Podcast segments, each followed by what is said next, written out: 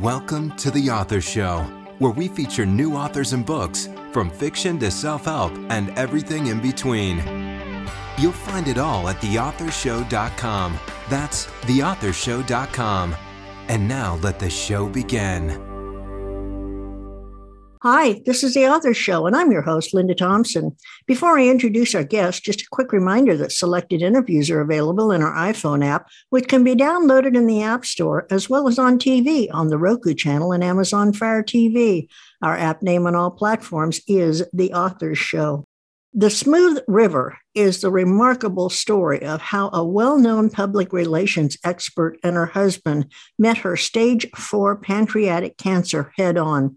Our guest is Richard Cohen, and he's here to share more about his journey during his wife Marcia's last days with cancer.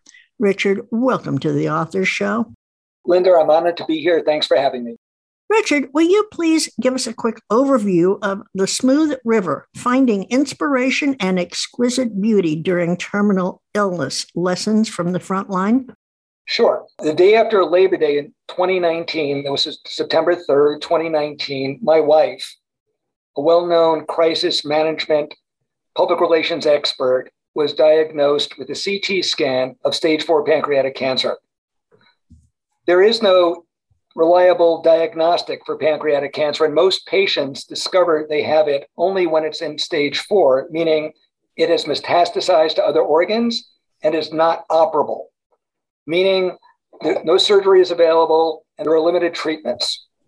The median survival is three to six months. I wrote the book because we were constantly told by doctors and nurses that the way we were managing Marcia's pancreatic cancer experience was far more uplifting than the norm. And after Marsha passed, doctors and nurses encouraged me to write a book to help other people. And that's what I did. The book is not a, a memoir, nor is it a how to book. It's only meant to help other people, bringing them into the trench with us on how we handle this experience.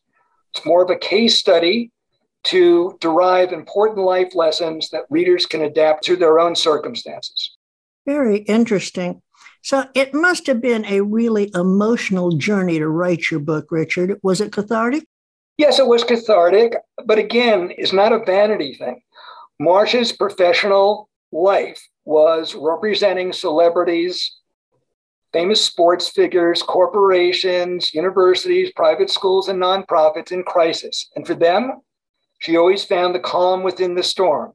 So after three or four days of being in free fall, being in helter skelter land before we saw any oncologists, Marcia did what she always did and found the calm within the storm within her own crisis. And there was a fork in the road. And the fork in the road was one way was to succumb by the tsunami experience, and the other way is to take a deep breath and understand that bad things happen in life that life is finite and there are realities to it. And that's the road we took. So when writing the book, it was cathartic, but I was constantly mindful of the reader's experience. My only motivation was to help other people. These are patients, these are their loved ones, their doctors, and their nurses, and everybody else touched by cancer or serious illness, or frankly, any other condition or serious problem, even a divorce or other non medical problem. Did Marcia know that you were thinking about writing a book about your journey together? Not at all. Although we, we did a lot of projects during her life to create legacies, which she knew about, and we fast forwarded them so that she could experience how we were going to take advantage of the legacies she left behind. I only had a thought about writing the book when I visited the curated private affinity groups for stage four pancreatic cancer, loss of a spouse, terminal illness, metastatic cancer, breast cancer, etc. And I saw the deep pain and the anxiety and the feeling of loss of the participants in those rooms. And I felt I had something to say, something to offer. That wasn't magic, but it was this soft acclamation to life's finite nature, right. i.e., reality. And that's why I wrote the book. Who do you think would be the ideal reader for The Smooth River? Well, I think anybody touched by cancer or serious illness is a likely audience, but it's not just patients and their loved ones. I talk in the book about you know massive societal problem that patients and doctors have an aversion for recognizing or coming to terms with and discussing end of life. And what happens is that patients are put on surgical or chemo tracks, which oftentimes do more harm than good and get surprised at the end. Will you please tell us a bit about the meaning of your book title?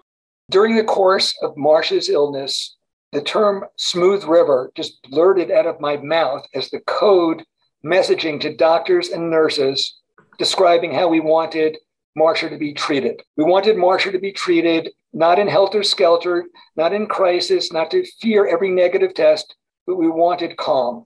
So it was code for the doctors, but it was a modifier describing our entire experience during her illness. Richard, what were the biggest challenges while coordinating every step of Marcia's care? You say that you uh, approached it differently. In what manner? It, it was a crisis period. You know, as I mentioned, the median life expectancy is under six months. This is what Alex Trebek died of. It was fast forwarding a life plan and a medical plan and trying to invest every day with meaning, finding the, I call them miracles of the mundane, building projects, trips. We established a small family foundation during this time, and also motivating our doctors to treat us with candor that we can handle it. Don't hide things from us and don't and treat Marcia like a full patient, not just treating the thing, the tumor. It was an array of complicated dynamics that had to be calmed, tamed, and you know, the river made smooth. I can well imagine that you ran across a few in the medical profession that fought you every step of the way. What would you tell others experiencing the same challenges? I wouldn't say fought my motivation is to almost lovingly to help doctors see the entire patient and be able to address end of life matters with them. I think a pervasive problem in medicine is that doctors are put under amazing time pressure to see more and more patients and they have a lesser amount of time to do that. Consequently, patients can be treated on an assembly line and impersonally. My message is to look a patient in the eye and treat the patient as you would want to be treated as a patient. So it's quality of time relating to the entire patient, not just the thing. And it's not quantity of time. It's opening up and speaking heart to heart with the patient. I like that. Your subtitle talks about finding inspiration and beauty during a terminal illness. Will you explain that for us? It's a juxtaposition because again, the societal problem you mentioned terminal illness or stage four pancreatic cancer, the reflex reaction is to go into free fall, into anxiety. I juxtapose the smooth river, and it's the whole point of the book. The subtitle, Finding Inspiration and Exquisite Beauty During Terminal Illness, lessons from the front line to jar people, to have them understand that this is not going to be a helter skelter reading experience. It was not a helter skelter experience for us. We had to train our doctors, we had to guide our loved ones and people surrounding us that we were okay. Marcia did not want to be treated as a tragedy. She wanted to be treated as her life being full. She wanted to be defined by the entirety of her life and not by the way she died. It was too early, but she felt her life was full. And we wanted to convey that to everybody around us, including the doctors and now the readers, to apply that to their own circumstances. It was meant to be an inspiration. We've all heard of alternative treatments for cancer. Did Marcia try any of those and did anything help? Stage four pancreatic cancer is extraordinarily limited in treatments. We took the mainstay standard of care, heavy duty, high octane chemos. None of it worked. There are two of them. Each of them only have a 20 to 30% chance of working. So we did that.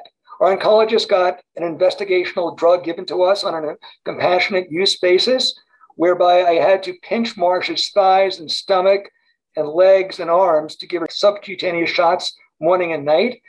And, you know, I did some off the chart things, all within the oncologist's supervision. One of them was just Googling and finding a dog dewormer. This helps to rid dogs of gut parasites. We found the human form of this and had our doctor and a CVS pharmacist work out the dosages, and we gave Marcia that.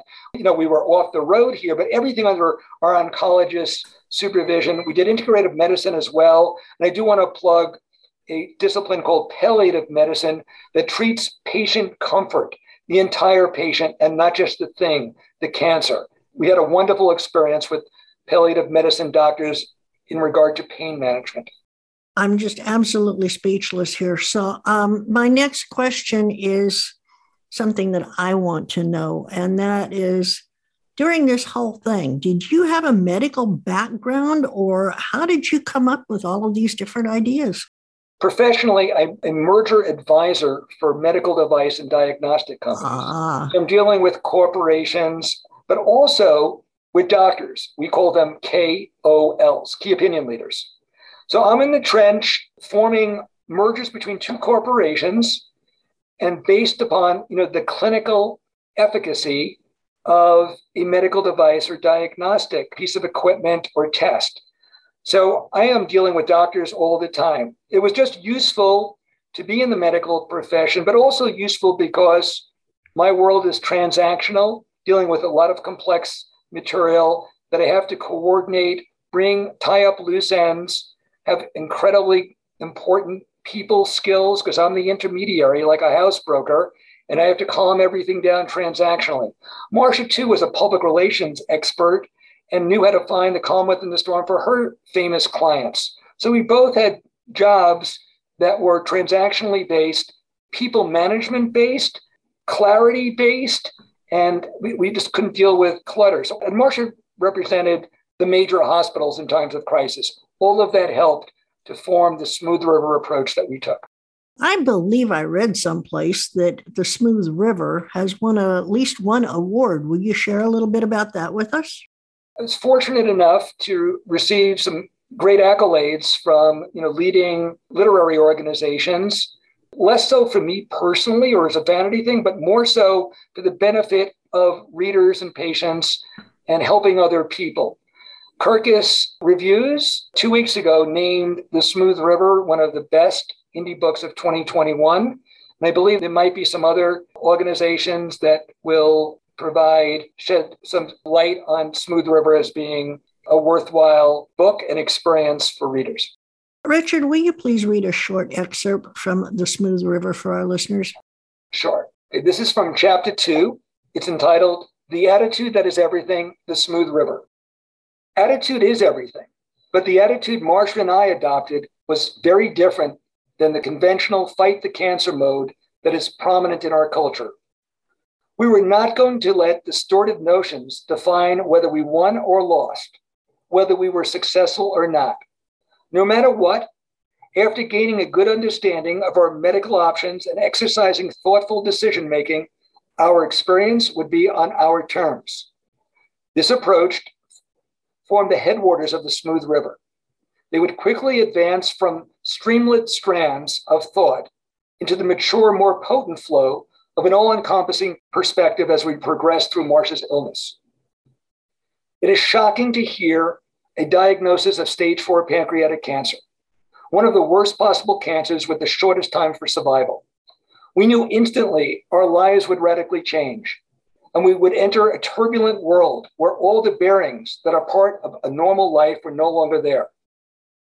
While it took some time to absorb the shock and adjust to our new world, we reached an understanding that whatever came along, we would not accept free fall. This was not our nature. We wanted order, not chaos. We wanted some element of control, certainly how we saw things. We wanted to maintain the integrity, discipline, and thinking that had always shaped our lives. We did not want to be subjected to cliches, pressures, or pity, the banal expectation that society applies to those with cancer, especially terminal cancer. We sought out and took advice from the best medical experts we could find, but not blindly. Being a crisis management expert, Marcia did what she always did. She digested the information and resources we both gathered, and with my help, intuitively devised a way of evaluating her disease, managing it with all reasonable measures, and living with it, all in the broader context of her entire life.